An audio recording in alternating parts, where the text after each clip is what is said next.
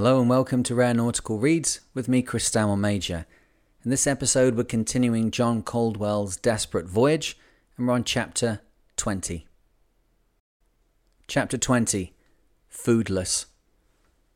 I sat in the cockpit searching my rough drawn map of the Southwest Pacific. I was pondering the sea stretches I would be crossing and guessing upon the advisability of what I was doing.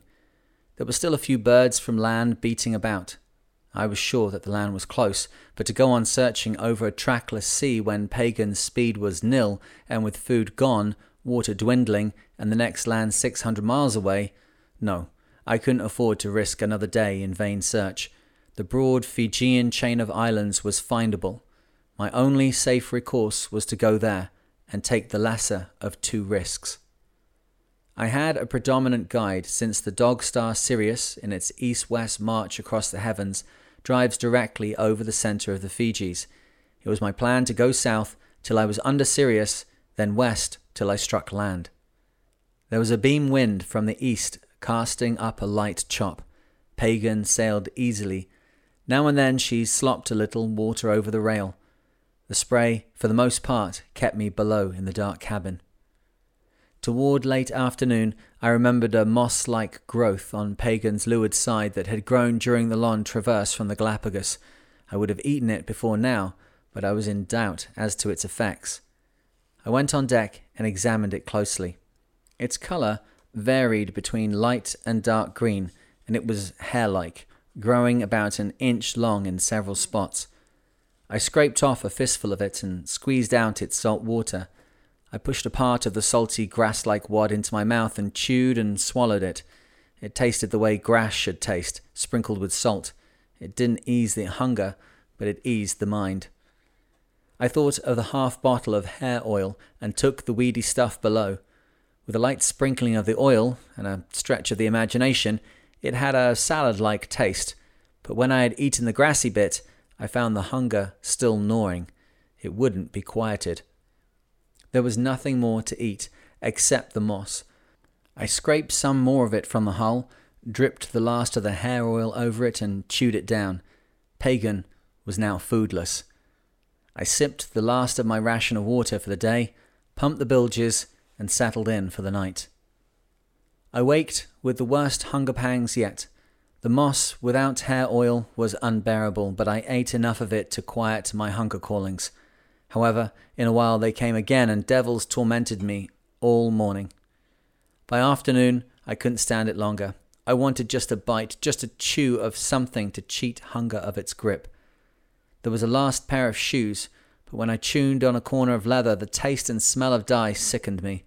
I turned to my belt. I took it off and sat holding it in my hands. It was genuine cowhide. I had owned it for years, had worn it in college and all through the war, had worn it through four shipwrecks. Sentimental attachments swelled within me, and I put it back on. There was only my wallet of kangaroo hide, a gift of Mary's father. Starvation overcame sentiment in its case, and I emptied its contents into my shirt pocket. As with the army shoe, I boiled it, pounded it, cut it into strips. They lasted through the day and the night.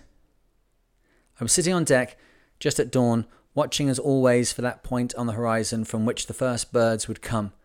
A small white seabird, flailing the air with long wings and shrieking loudly, slanted across the bow from what could have been any direction and circled in for a close view of Pagan.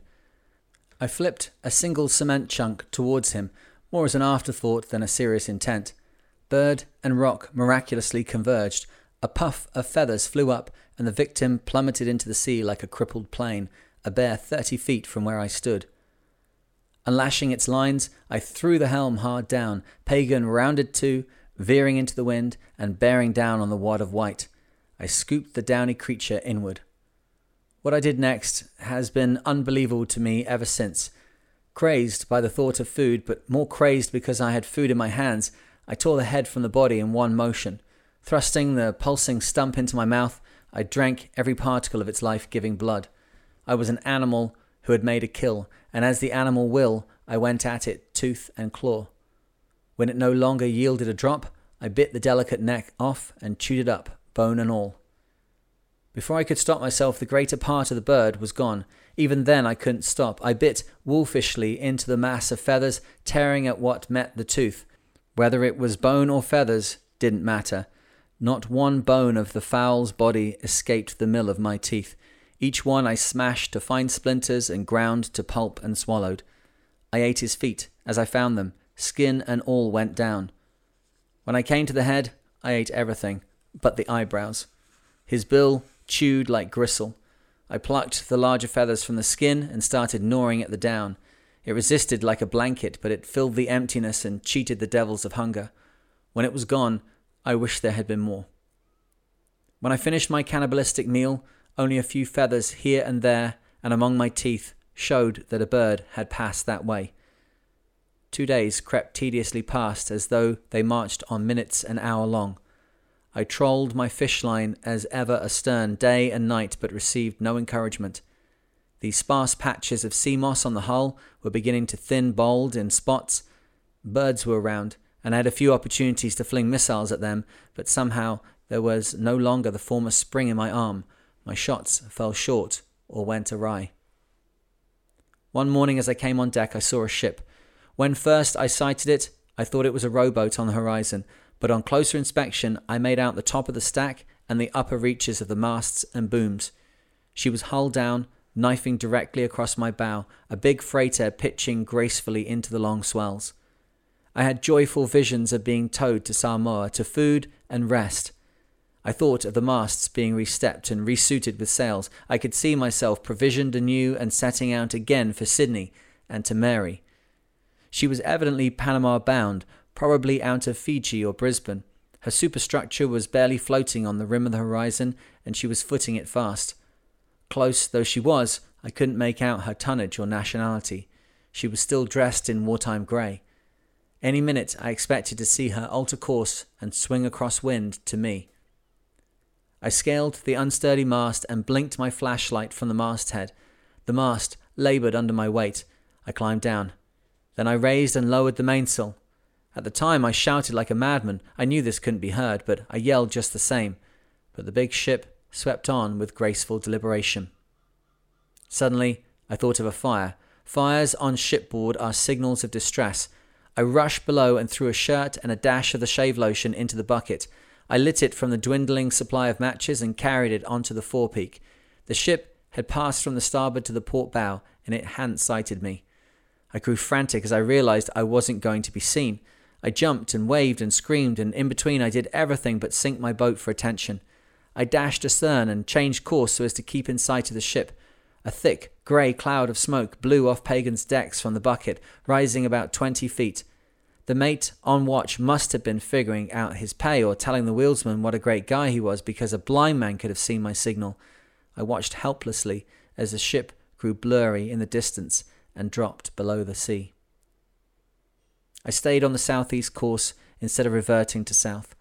It was mid afternoon before I came across a slick indicating the passage of the ship. I changed course to east and beat upwind following in its track. There was one chance in a million that the vessel might stop or turn back. Also, there was a chance the cook would dump his garbage. When dark came on, I luffed the bow into the wind and dropped off on the port tack to my former course. I wasn't too discouraged. When you are lost, land is where you will find it. I knew I would find it sooner or later. It was a matter of endurance. The next early morning, I did something I should have done before. I painted SOS on both sides of the sails. There was no paint to do it with. I used the pitchy stagnant oil from the engine. I also painted it on the foredeck, the cabin top, and in the cockpit, in case a plane should happen over. There were only the haunting sharks or a lonely bird or two to see it, but it was there, giving an international message to any craft which might pass in my absence from deck. I studied the horizon in a slow sweep, pumped the bilges, and stepped through the hatchway. It was a day of cancerous loneliness. I had long since finished reading the nine books aboard, and I had started through them a second time, but it was wearisome trying to read a mystery when I already knew the murderer. One of the books, however, the Bible, from which I read selections each day, became more purposeful as I reread it. It was the kind of mystery where you couldn't know all the clues and where the more you knew, the more mysterious rather than more clear became its significance, a mysteriousness which led me to the value of faith, the gift of the Bible. Out there, I needed faith. It was the only thread left to cling to. It was about this time that the most noticeable effects of my starvation struck me fully. My wrist bone I noticed first. It stood out like a ping pong ball. Veins which never before could be seen were now more accentuated by shrinking arms and tightening flesh, stood out like miniature molehills. My elbows were gaunt and my biceps like eggs. Hollows were showing in chest and shoulders. All my ribs could be counted with the eye, and my stomach was a sloping valley between chest and thigh. My hips flared out sharply, and a deepening cavity was evincing itself on the inside of my upper leg. Large, bony knots stood for my knees, but my feet and ankles had swelled to twice their normal size, probably from liquid seeping down from above. They were heavy, and movement about deck was laborious. It was also at this time that the last of the moss gave out on Pagan's hull. A thorough search of the boat showed that the only eatables aboard were the half box of tea and the half bottle of shaving lotion. I put a pinch of tea in my mouth each time I pumped the bilges. It helped. The shaving lotion I was keeping in case the water should run short.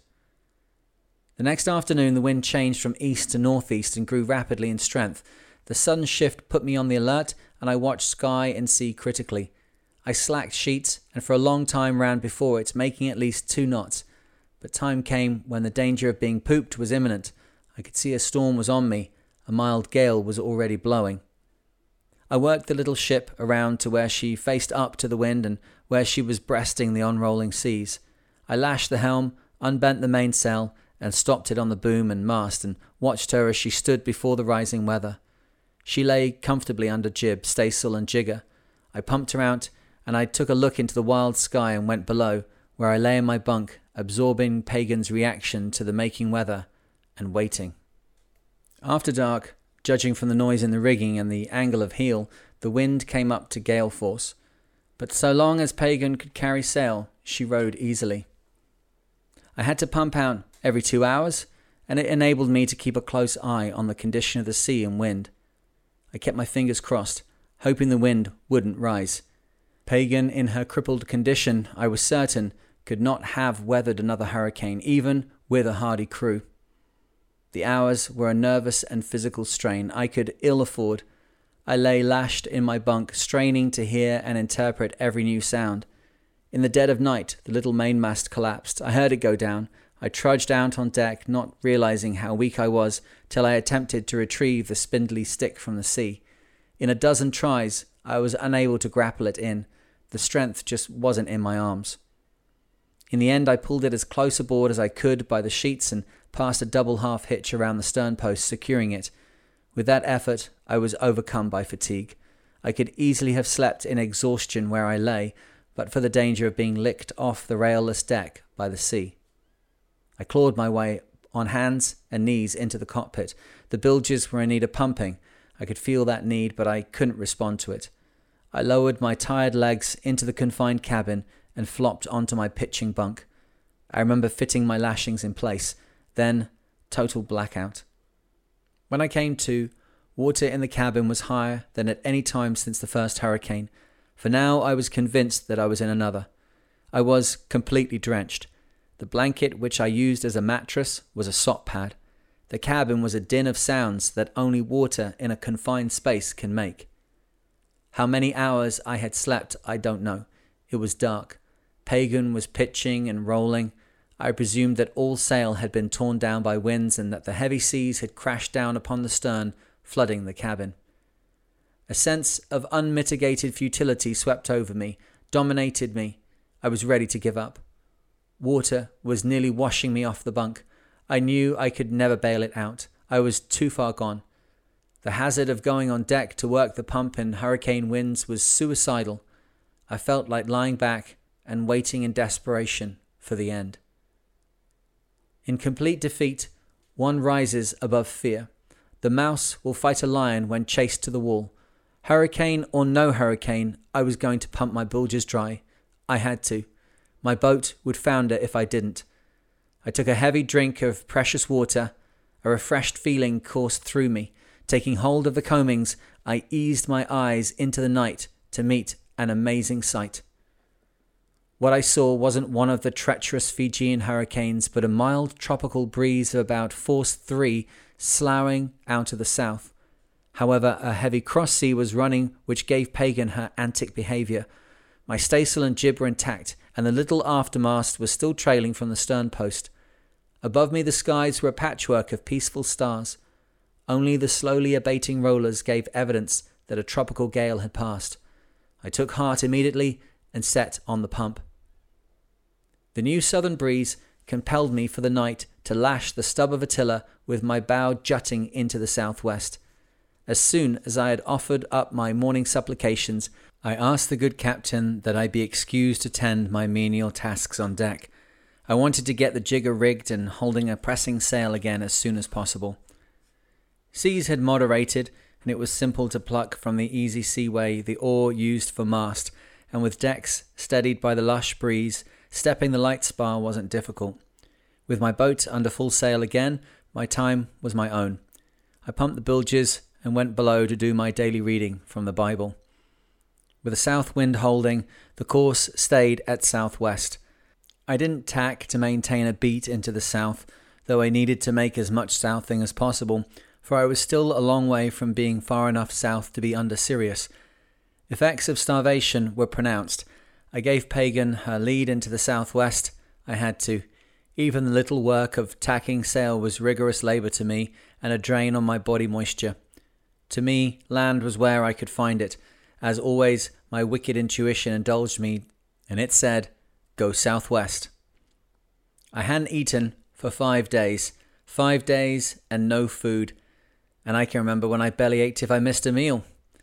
The sustained fast enabled my stomach juices to partially hibernate, and my nights were less harassed by frightful dreams. But the quest for food went on. I occasionally got a shot at a bird, but my strength and judgment had ebbed till I couldn't have hit the broadside of a barn if I had been leaning against it. The fish line was ever astern, but Old Death and his wary protégés snubbed at it disdainfully. The sharks, now increased to some five or six in number, showed it even less attention. Their interest centered on the limping craft, and in a very strong way I felt that they were particularly interested in me. I was still navigating by the stars and sun, working ever south till I could look up the mast and sight Sirius dead overhead. When the day came, I intended to probe westward for land, whatever reared above the sea. I went on deck at daylight to be confronted with, of all things, an island. It was no cloud, I saw this time. From the first glance, there was no mistaking its identity as land. It lay broad on the port bow, a low island, longer than it was wide, a volcano on the summit emitted a dark curtain of fast flowing smoke. Its outlines were bleak because of overcast and a growing wind which pushed a scud in from over the horizon. The island looked prosperous, a sure sign of habitation. Rescue this time was certain, but I determined from the first not to be hasty and careless, remembering that infinitely more seamen have perished in getting ashore than have on the reaches of the open sea. On the sea, a boat can float, and it is safe but in crossing the reefs to the lagoon or pounding through the surf to a beach, a boat can be dashed and its crew overwhelmed and drowned. Also, another manifest danger to the seaman is the often unconquerable distances necessary to travel once he is safe on shore, often over entangled, infested terrain, to find help and food. Then, too, the hungry, thirsty, exposed seaman must remember to nibble and sip his first food and water or run the risk of violent death when he is most safe. All these things I thought of as I gazed on the dark green paradise that would soon be mine. I thought too of the huge joy of eating again. I saw myself racing into coconut groves, clawing down the green drinking nuts and fattening on their soft meat and cool milk. I visualized groves of bananas growing to the water's edge, and I languished on the thought of eating and sleeping at their roots. Delicious juices suddenly flowed in my mouth as the devils of hunger prodded me. I changed course, beating as high on the wind as possible, and kept the island on the bow so it bore directly southeast. I made for its closest point. Chapter 21 Starvation and Land. I wondered what land it could be. I sat before my gaswork map in the cockpit and studied the scratched out pattern of sea and islands, and by process of elimination, I checked off one island at a time until there was left only the possibility of its being some northerly point of Fiji. It was a most difficult assumption to make because, first, I wasn't certain of the exact positions of the island groups in the area, and second, I knew little of the layout of islands in the groups themselves. It was pure speculation of the crudest kind. It was based on guessed figures of my speed and the speed and direction of the current. I re estimated my speed under jury rig at everything from 20 to 50 miles per day. In the end, all things taken together, I settled on 35 miles. Thus, by figuring my speed after the hurricane at 35 miles a day, I had covered somewhere near 700 miles in the 21 days before turning south. Add another 150 miles, again purely a guess, for current and various kinds of westward driftage in the nine days since pointing into the south, and I was well on toward Australia. It was sensible to me, then, under these particular circumstances, to assume from my disproportioned chart that a line drawn south from a point 850 miles west of the Suvarovs would run through the western Fijis, and that this land on my bow was part of that group. This assumption, as anyone knows, was a mistaken one, but as I say, under the circumstances that I made it, it seemed valid. Thus, I figured the isle before me was the last for another 600 miles to the primitive New Hebrides Islands just east and north of New Caledonia Making this island was a matter of life and death. I doubted seriously whether I could survive another 600 miles with a quart and a half of water left aboard and the growing burden of keeping up the pumping. But the hazard of sailing it with the hurricane season underway was the most compelling thought of all. I was about four miles offshore. I shaped my course so as to reach up to the western point of the island. I was close enough from the very beginning to see tangled vegetation on the lower slopes, I thought of mangoes and pawpaws and cool, refreshing, healthful pineapples. Beautiful hunger feelings tingled through me, tickled me, and tortured me, and I had to find something to busy myself with so I wouldn't think of food. I readied the anchor to be pushed off the railless decks. There were hints of palm trees on the shore, but no sign of a village. I stood on the cabin, holding to the short mast, searching for a suitable anchorage. Hours dragged by with torturing slowness. The sun climbed along its wonted arc to high noon. I had hoped to be in before then, anchored or beached and on the quest for food. There was something amiss with my calculated approach. I was not closing in properly. After six hours of sailing, I should have been through the reef and safe in the lagoon. Instead, I was directly west of the island, beating hopelessly into the wind. It was evident that my sail area was too small to make any headway. I was actually falling back from the island, losing ground. By late afternoon, wind and current had driven me well back. I climbed to the masthead, searching for a sign of life to appeal to, but saw nothing. The shoreline was no longer visible. The vegetation and barren upland spots began to blend as one. I was hoping that someone yet might sight me and set off. I retouched the SOS signs with the foul oil from the dead engine. Up to dark, no sails broke the horizon. When night closed in, I could see no lights. For hours I lay on the useless course, blinking my weakening flashlight into the low clouds overhead and in a full circle around the horizon. There was always a chance that my spark of light might be picked up and answered flash bob up on the horizon. Finally, when my light grew so weak that I could hardly see it myself, I gave up. The island had completely hidden itself in the enveloping dark, and it was lost to me. To tarry was fruitless and dangerous. There was nothing to do but turn back to my search for land farther west. I dreaded the thought of having to cross the landless sea west of Fiji to the New Hebrides. That expanse seemed endless, as I envisioned it in terms of sips of water, hours of drudgery at the pump, and a wet sack. It's your own fault, I told myself. You didn't have to come out here. Nobody pushed you out of Panama, so shut up. I set a new course of west by south that I felt should get me to the southern New Hebrides with good weather in 15 or 16 days. I pumped Pagan out and went below, wanting day to come so I could consult my map. Also, I cut the ration of water to less than a half pint. At daylight, I was on deck for a look at the crude chart etched in the cockpit floor. The next few hours I spent in conjecture over my chances of making the grade with a quart and a half of water. There was water for eight days, possibly nine. I was fifteen days from the New Hebrides. That is, if I could make it in fifteen days, which meant I would be at least six days without water. Humanly impossible. For the first time in my life, I had a long term look at death. I had never before had an opportunity to look it in its face. But now it was before me, and I had a whole week ahead of me to get chummy with it. To my way of thinking, now, death isn't really a dread beast unless you have time to think about it. To be in the presence of death and to have a long term contract with it are two different things. You can be torpedoed on a ship and be in the presence of death. You can be bombed and set on fire and be in the presence of death. You can be strafed in a lifeboat or under sub attack in a convoy a lot of things can happen where you are in the presence of death. But death in such a presence hasn't a sense of finality or a sense of this is the end. The extreme activity and excitement of action deprive it of that. One can't conceive of death unless it is actually distant. Strangely, I never once really believed I was going to die. However, I will admit I used often to stare stolidly over the restless floor of the blue ocean and ask, Am I going to perish alone out here on the sea? If I thought of death seriously, it is because I toyed with an idea new to me. It never pressed me. My desire, my strength to go on living was too strong. I had too much to live for. I had overcome too many obstacles.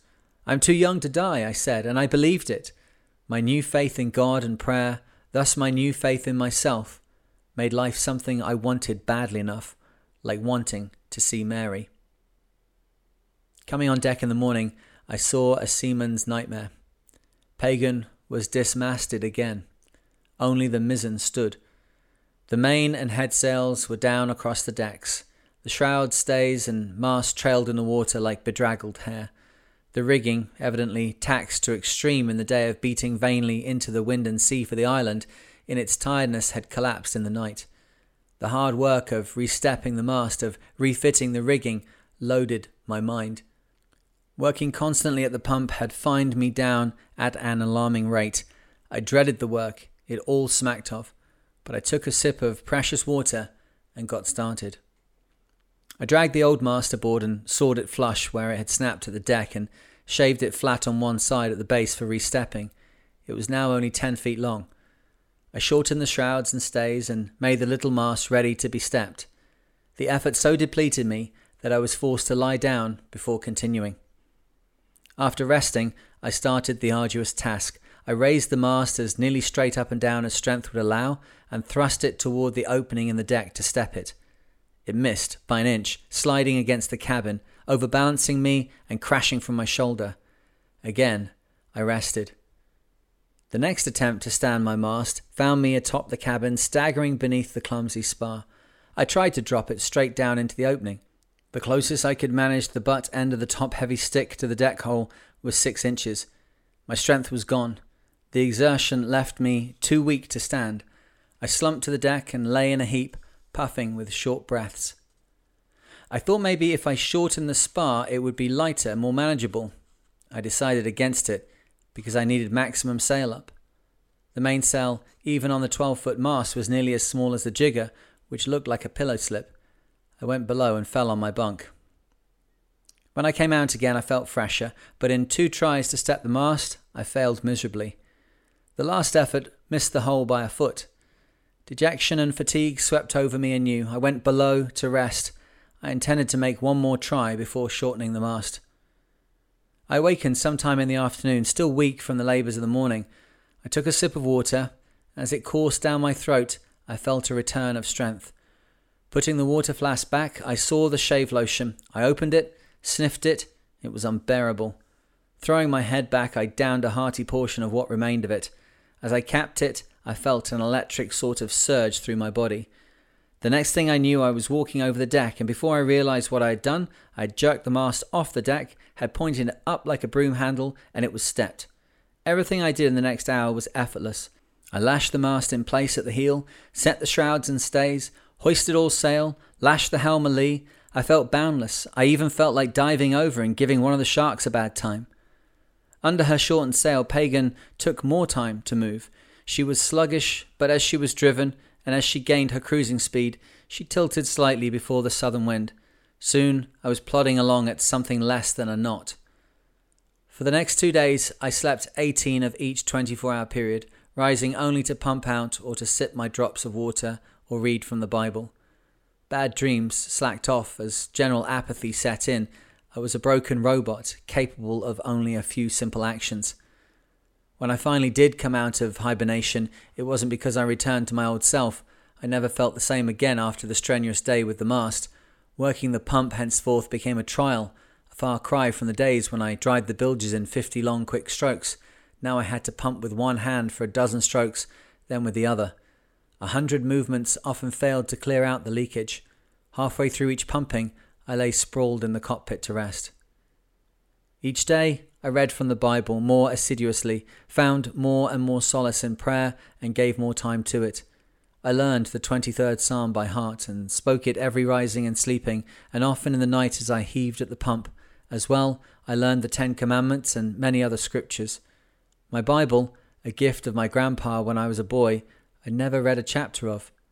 Aboard Pagan, I read it cover to cover twice, devouring its words, searching out its comforts. I should have gone insane had I not had the comforting solace of my Baptist teaching. Men who sail small boats know the verity of the good captain who piloted my boat. Atheism with me had been an old story. I picked up a good background for it at college. Later, in the war, my experiences at sea, and in particular the invasion of Algiers in 1942, strengthened my unbelief. I saw strange and bewildering things. I shall never forget the trains of wounded soldiers in Algiers just after its capture German, French, English, Italian, American, all together, their wounds making them brothers. Air raids, submarine alerts, and miles of white crosses, all in a few days. Aboard Pagan, the petty arguments of college atheism dissolved in the light of faith and the crucial practicality of godly love under the touchstone of vital need and vital want. The test proves, the argument only conjectures. The test is a full measure, the argument a half measure. I smile when I meet atheists. All my experiences of civilian life in Depression America and in the war proved a pattern, a direct groundwork from my meditations alone in the West Pacific. I cannot agree with Laplace that there is no need in this world for the hypothesis of a creator. That afternoon of October the 12th, while I slept to fortify my thinning bones, I heard a heavy thud on the starboard hull. It felt solid enough to be the lip of a reef. I thought I might have clipped a part of it in skirting it. I hurried feebly out on deck and looked around. Near the bow and on the sea surface ploughed a high, sharp fin, a new fin from any I'd seen before, a new arrival to the school of sharks that loafed constantly in the wake. He turned back to the stern and slid fearlessly along the hull, a foot off, pushing himself with a single effort. He glided amidships and swung his ponderous body gruffly against the planking. Pagan shivered. He wandered gracefully off a beam, then came again. Seeing me moving on deck, he waddled close in and eyed me almost humanly with small pig's eyes, only a few feet away. There we were, eyeing each other, each wondering how to eat the other. He, the picture of tropical violence, and I, gone scrawny and desperate. A most wonderful feeling crept over me. Here was my chance. None of the smaller sharks had dared venture so close. His careless nearness gave me every advantage of the harpooner. The trouble was, I had no harpoon. My little fish spear would only tickle him, but I was full of ideas. If there was only something aboard to make a heavy spear from, I knew that if I could get something big enough into him in a vital spot, he was mine. There were meat and blood enough in him to see me through to the Hebrides. There was at the least a quart of fresh blood I could draw out of him, enough to last five days. I relished the strength it would give me. I could dry his half ton of meat, and with plenty to eat, I would make out with a quarter pint of water daily. It would be a tight squeeze, but it could be done. In the bilge, I found an old steel file. Under the forepeak was my hacksaw, rusted over, but usable. Beneath my bunk lay an eight inch strip of cold rolled steel, one inch wide, a quarter inch thick. From the workable piece of soft iron, I envisaged a wicked killing spear. How long would the making take, and how long would the shark be around? The work, as I cut it out in my mind, could be done the next afternoon if my endurance could hold out. As for the shark, if he were like the others in the wake, he would be hovering close astern for days. The material I was working with was comparatively soft. However, I realized that hacksawing and filing it into shape would wear down my last reserves. The whole venture was a vast gamble, a gamble I was fortunate to have. I marked the rough outline of a heavily barbed spearhead on the section of steel. I commenced the long task of driving the saw, stroke by stroke, along each mark. I watched the ceiling as I worked so I wouldn't see the slow progress of the cutting. Each time I looked down, I tried to be surprised at the few hairs' widths I had bitten away. My thoughts turned to the kill I would soon be making and the heavy feast to follow. Hunger juices flowed into the dryness of my throat and eased my pains. The devils of appetite returned to pagan. It was late afternoon before I finished cutting out the rough outline of the spearhead. I took a recuperative sleep. Before I could work in the afternoon, I had to overstep my ration of water. I drank a half pint, but I felt it a worthy risk, since a heavy feast of meat and blood was in the offing. By nightfall, I had notched in four small niches on the upper part of the spearhead so it could be screwed and bound to its handle. I was too worn and weak to begin the filing of the spear point. That would start the next morning. I went to bed early to sleep hard so that I could hasten my labours on the dawn. But it wasn't easy to sleep hard. Exquisite hunger played tricks with my dreams, and horrible nightmares set me to rolling in discomfort on my bunk. My stomach knotted up and wouldn't leave me in peace. It needed food, and if not that, at least something that could be swallowed. Every last edible was gone. I thought of pages from my books, but I had tried that before, and it had created unbearable problems of the bowels. Then I remembered the oil in the engine. I groped out into the night, down into the stern compartment, and loosed the plug to the engine crankshaft.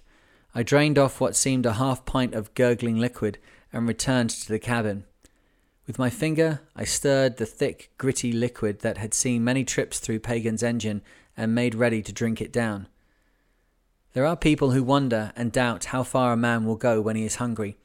They are those, I claim, who have never been hungry. By hungry, I don't refer to the foodlessness of a day or even a week. Desperate hunger doesn't come until one has starved for at least two weeks, and this is best achieved after about a month of semi starvation. I turned the pan up and drank deeply and quickly. My throat was outraged, my stomach revolted. I blustered and nearly vomited. My head spun in a light swim and I grew faint and drowsy. I remember settling back and I remember the knots tightening in my stomach and the faraway ringing in my ears that seemed to come close and go away again. And I dreamed I was in the cockpit peering over my roughly hewed map. I was estimating my position anew, and when I shifted the nail and pounded it in again, I found myself in Sydney Harbour. There was the harbour bridge and the skyline of King's Cross and the Manly ferry steaming into Circular Quay. Then I wakened. The same darkness, the same slapping of water in the bilges, the same soughing of wind in the rigging, the same feeling of a weak stomach. Before daylight, though I felt slightly queasy, I pumped the bilges at a regular interval, then I stayed out on deck to work. In the waning dark, I scraped at the spear point with a small file. Hour on hour, I wore away at the weapon, sprinkling mites of steel on my swollen feet. By mid morning, it showed a cruel, knife edged point and two jagged flanges. Before noon, it was a formidable weapon, heavy, unbreakable, sinister. I looked past it to the shark, whose fin lazed carelessly above the water, and who, periodically, glided up to the bilges and thwacked them sharply. I had nothing at hand for a shaft to use as a helve for the spearhead. The last of the oars had gone into the mizzenmast. Shark spearing at the moment had priority over sailing, so down came the little mizzen. With four heavy screws, I tightened the spearhead to the long oar handle. In addition, I bound it with a wrapping of shroud wire. In the opposite end of the shaft, I drilled a hole with my knife. Through the hole, I passed and secured 50 feet of line, bending it to the heavy cleat at the cockpit coaming. I was ready to spear my shark, but first I went below and slept a few hours. The shark was off the beam, basking on the surface. I stirred the water a bit.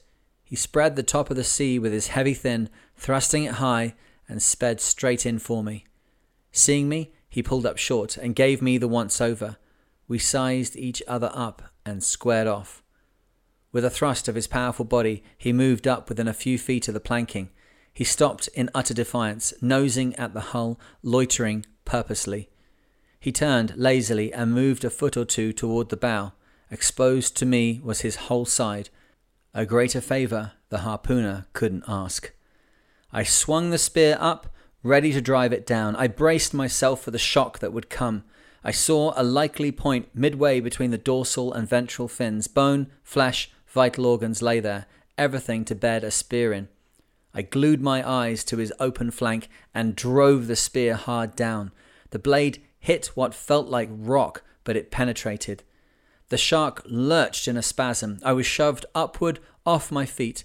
I held to the spear and thrust it back. The great fish thrashed and writhed. I felt the spear push deep into his flesh. My hold weakened, and I lost it. I crumpled into the cockpit. I saw the rope paying out into a frothy wake that broke beamward for sea room. He lunged at the end of the line, tautening it with a slam. He spun around, plunged, and I couldn't see him for the boiling he made, but I could feel his might as the decks jerked. He flailed the surface white. Tail up, he fought his way downward, curving back toward the boat. As slack showed in the line, I took it in and twisted it around the cleat. The shark shot under the keel, coming up on the opposite bow. When he flailed in that quarter, he plunged again. I sat down watching his useless battlings against death. I knew the spear had a killing hold in his vitals. When his blood gave out, he would come to terms. I waited and watched for weakness. In a moment, I saw its sure signs. He lay on the surface, wallowing gracelessly. I led the slack line between two cleats, wrapping it round and round and taking it slack whenever I found it. The shark was stirring only feebly as I dragged him in. Suddenly, with explosive fury, he shot to the end of the line. I held the line I had taken in so it couldn't pay out. In a moment, he grew limp. I was pulling him in again. He felt like dead weight. Then again he came to life, or so it seemed, and in an explosive movement bolted away, and then again quite suddenly relaxed. I watched him closely as I towed him in. Another shark was entangled in the line. The other shark was towing him. The other shark couldn't untangle himself. I tried to pull in more line to get another bite on the cleat, then a second shark fouled himself with the line. Once more the line yanked tight. At that moment I saw everything. The sharks weren't entangled in the line, they were tearing at the carcass of my shark. They were eating it. A third and fourth shark darted into the death feast. I heaved frantically, and whenever the line showed slack, I wrapped it with mad haste around the cleat. I grew so weak I had to sit down, but I still worked at the line. Every pound of flesh the gluttonous pack was tearing off the carcass was vital to my chance of life. I was fighting for my life. I worked the great shark to within 20 feet of the rail. One of the greedy pack bit into the tail of my shark, spinning him around in a half circle and racing with him to the bow till the line grew tight. There I could hear a terrifying snapping of jaws as the four set on him, ripping at him and hastening to rip apart. Great holes showed in my shark as he was thrust and pushed and torn.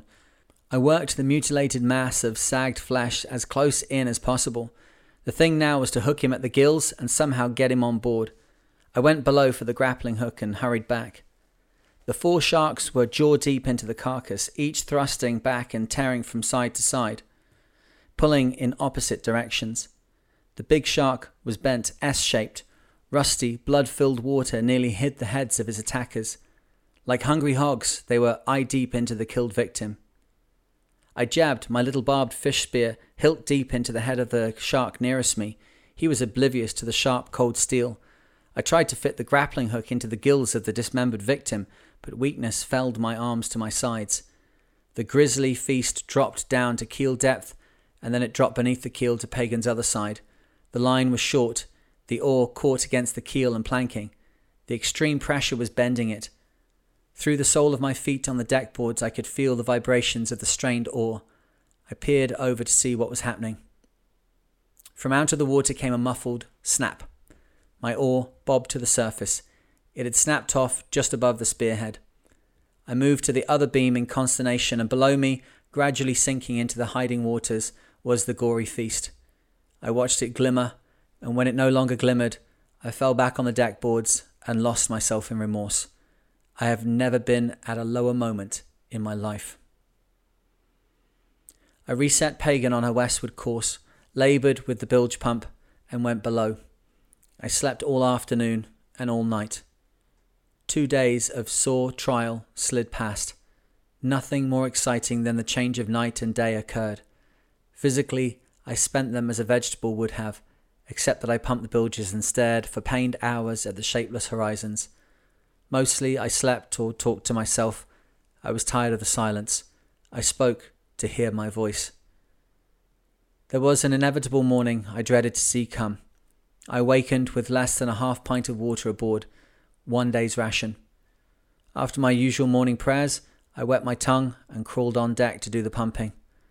I discovered as I watched the slow motion of my hand at the pump that I had lost my wedding band.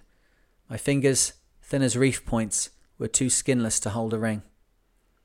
I struggled with the pump and went below to read the Bible, but soon found that the exertion and excitement of the shark battle had overtaxed me. I was still so overcome that my feeling, my seeing, and my thinking were fogged over. I could no longer remember what I was reading. What I read I couldn't recall, not a single thought or a word of it. My mind was blank.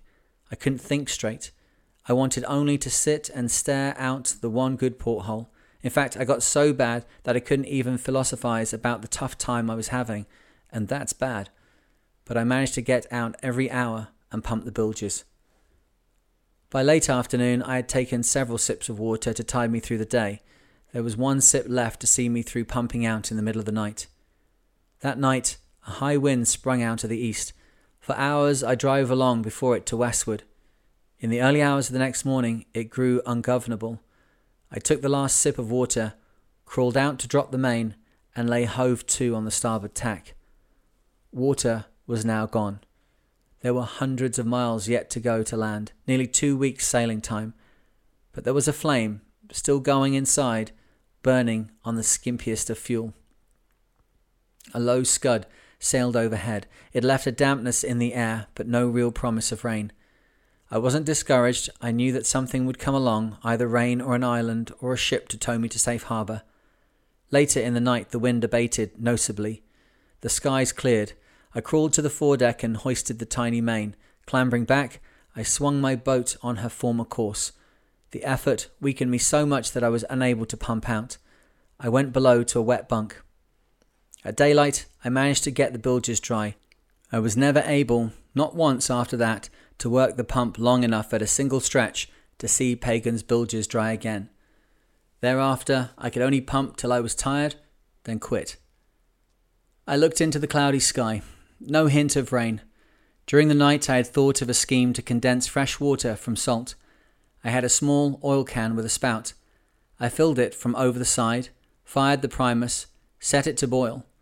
The hole in the top of the can was capped so that steam would issue from the spout if I could somehow trap that steam, I would have fresh water. I rigged a curved sheet of tin so that the steam could strike it and give off the yield, if any, in a dish. Eventually, a drop fell in. I blotted it up with my dry, swollen tongue and awaited the next. In an hour, my Rube Goldberg contraption netted many dozen offerings, a tablespoon of water for an hour's agitation and futile hope. I held doggedly on throughout the morning. By noon, I was worn ragged, but my mouth was no longer dry. The worst was over till the next day. I pumped the bilges a while and crawled into my blanket for the afternoon. Then, unexpectedly, rain came. I heard it beating on the decks. A heavy black squall moved with the slacking wind from the east. I knew what it meant and ran on deck. I spread my woolen blanket over the deck house and cleaned the dirt from the cockpit. The squall, not the first I had seen, but the first that had touched me since the hurricane, worked directly over me. Large droplets hosed down the boat. I washed the crusted salt from my skin and out of my beard. I drank hoggishly of the water standing on the deck, scooping it into my mouth by handfuls. When the blanket was saturated, I twisted it dry, clearing it of salt. I let it soak again, then squeezed it over the bucket. I had time to wring it twice before the squall passed. A half gallon of water. There was a gallon lodged in the cockpit. A gallon and a half of water. I felt like a king. I put myself instantly on a ration of a pint and a half per day. It seemed wasteful to drink so much water in a day. The high wind helped for all day and night and blew itself out with daylight when I hit the corners of two howling squalls that set me bouncing. Once they passed, I was left drifting in a flat calm. The sun came up on a glassy sea. I said my long morning prayers and turned to my Bible reading. But despite an increased ration of water, my mind didn't clear up. I couldn't remember what I had read a minute after reading it. I sat staring out the porthole, waiting for strength and the inspiration to pump some of the water from the bilges. Finally, I went on deck and found a comfortable spot in the shade of the mizzen and watched the sharks and dolphins. Out on the beam, flapping over the windless sea, was a cluster of birds. I thought I recognized land birds amongst them, but since I was at least 200 miles from land, I discarded the observation. Some of the birds came in close. A chronic exhaustion, too enervating to permit me to care about the birds, had hold of me. I couldn't move to challenge them. My dead brain couldn't produce a means to challenge them. I dared not exert myself in another strenuous gamble for food. One more physical strain, and I was finished. I knew that. I worked at the pump till I could pump no more, then went below to sleep. Sleep came simply and easily.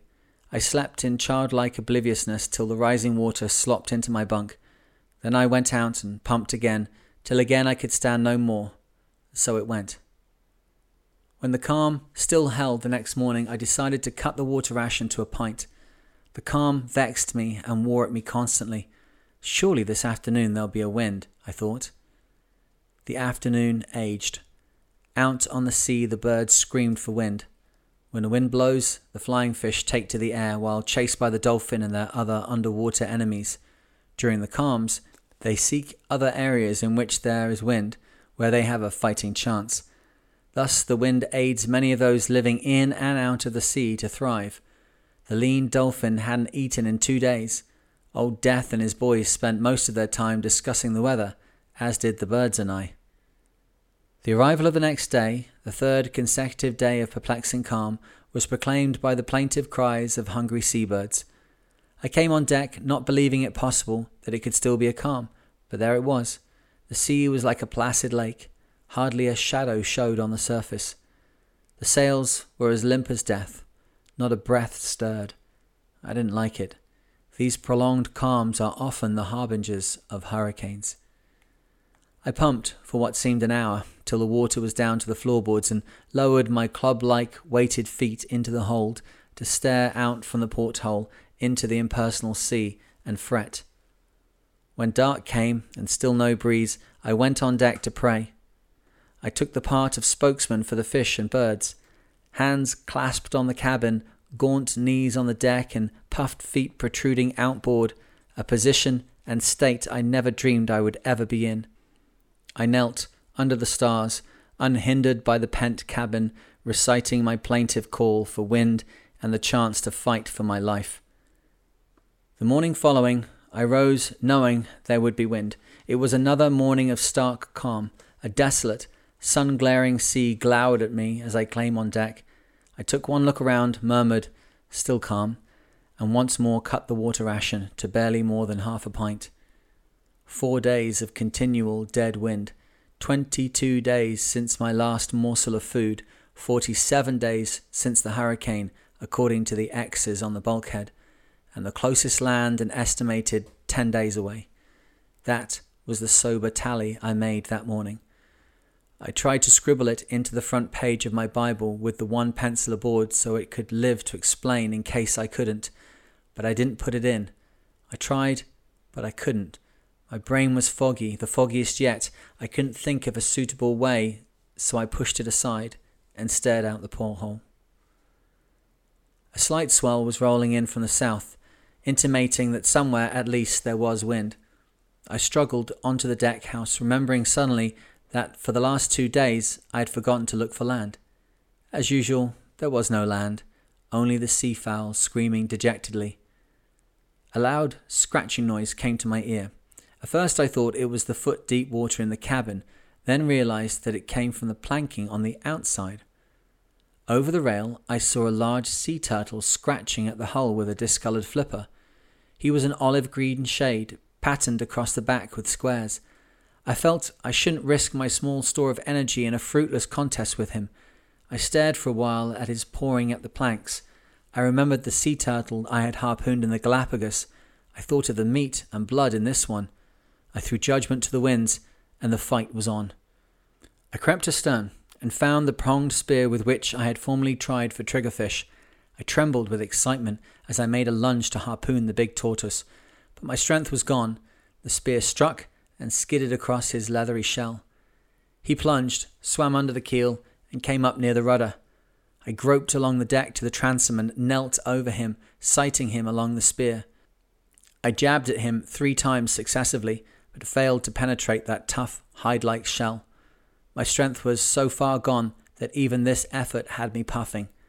As a last result, I laid the spear aside and made an attempt to pull the turtle aboard by grabbing him. I fitted both hands under his shell and strained to raise him to the deck. I was never weaker. I couldn't even hold him from swimming away. With a few movements of his flippers, he made progress abeam, nearly pulling me in. In consternation, I teetered on the railless deck edge, kicking for balance, fumbling disconnectedly. If I fell in, I knew I would sink like a rock, fleshless and bony as I was. Even if I could grasp the sides, I wouldn't have the strength to claw myself aboard. And the sharks, I had seen what the sharks could do. I released my grip on him in the nick of time and avoided falling in by throwing myself flat and backwards aboard with my legs flying. I ran my knee against the fish spear. Sitting up, I found that one of the rusted forks had embedded itself an inch under my kneecap. A burning pain attended it, the kind that gave strong hint of more pain to come. I pulled the spear point out and watched a single drop of black blood emerge. I couldn't afford to lose that drop of life. I wiped it off with my finger and smeared it on my tongue and watched for more. None came. Blood was too dense to flow. I laid back on the deck and stayed there for over an hour, too tired to stand. Finally, I got up. When I looked for the turtle, he was gone. It was strange that a sea so calm could hide anything. I heard the water slopping in the bilge and walked back to have a look. Water was over a foot deep inside, a hopeless task of pumping. I pumped till I was exhausted, making tiny two inch strokes. Then I waded below to bed down. My knee throbbed. The bilge water babbled like jabbering women as it flowed to and fro. I eased off to sleep. At noon, water in my bunk awakened me and drove me out to the pump. The calm still held. Birds spiraled overhead, screeching raucously. In the sea, the dolphin moved in disconsolate circles. I gave up ever seeing a wind. After pumping till my arm failed to respond to my wish to lower the depth of the bilge water, I lowered my swollen feet and puffed knee into the flooded cabin. At a later hour, when ordinarily I should have gone on deck to pump out, I couldn't go. I was aware of the need, but I couldn't drive myself. My knee hurt. I lay watching the up creeping water, knowing that each minute I languished there meant heartbreaking work later it was easier to fall asleep. Later still, with the sun dangling over the horizon, I was startled awake by water pouring into my bunk. Pagan was listing badly. My first thought was that I had allowed too much water to leak in. She's tipping, I thought, overloaded, sinking. I expected her every moment to turn turtle and wanted to run on deck, but could only sit up slowly. I couldn't think quickly enough to decide what to do. I climbed out of my bunk into water past my calves. Limping to deck, I was amazed to see the mast heeling before a fresh wind. It was about force five out of the south, working Pagan beautifully, shoving her westward and to land. My spirits skyrocketed Movement. At last, I was on the way to land. I felt better. My old optimism returned. Consulting the map, I estimated I was about ten days from the closest land, the pestilence ridden New Hebrides. I refused to consider how I was going to keep my boat pumped from hour to hour on my remaining margin of strength. I would wait and tackle each problem as it came. I pumped the bilges for as long as the muscles were willing, but because my knee was swelling and pulsating, I couldn't bend it enough to go back below. That night, I slept in the cockpit. Four times during the spanking night, I rose to pump the bilges. My knee grew worse, and I was at a loss what to do. I bathed it in salt water, but the pressure of my fingers made it pain. At daylight, I lay my hand on the cockpit, murmuring my morning supplications. I prayed as every day I had prayed. I ended my prayer as always, and thou wills it, there will be land. I looked across the bows, and there, not three miles distant, lay an island. I could only stare dumbly. I didn't shout, and I didn't jump. Too many disappointments had dulled my sense of appreciation. I just looked at the lump of land coloured in around its shores with fat greenery and shaping away to its flat crest with deeply graved volcanic rock. I had no idea what land it was, and I didn't care. It was land. According to my questionable calculations, I should have been more than a week off land, the New Hebrides. But here it was. I didn't care if it was Timbuktu or Shangri La, it was land, and I wasn't going to miss it. Well, that's the end of this episode of Rare Nautical Reads. I hope you enjoyed it.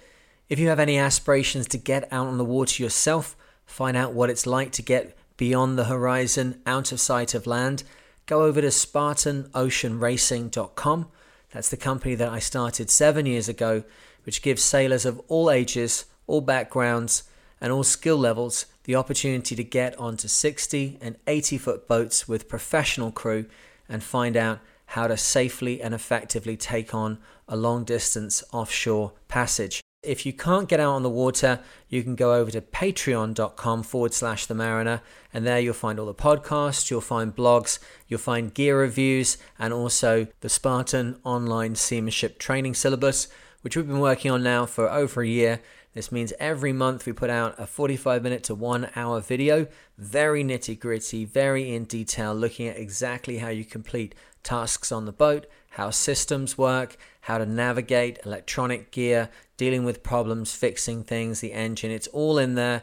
Um, the last, I guess, is YouTube. If you go over to YouTube forward slash the Mariner, also lots of stuff going on there and lots more of the video blogs there when we're out at sea moving around in these boats and you can see what we're up to. So don't let it just be in the stories. Connect with us on social media, connect with us um, on the water, and make it a reality for yourself.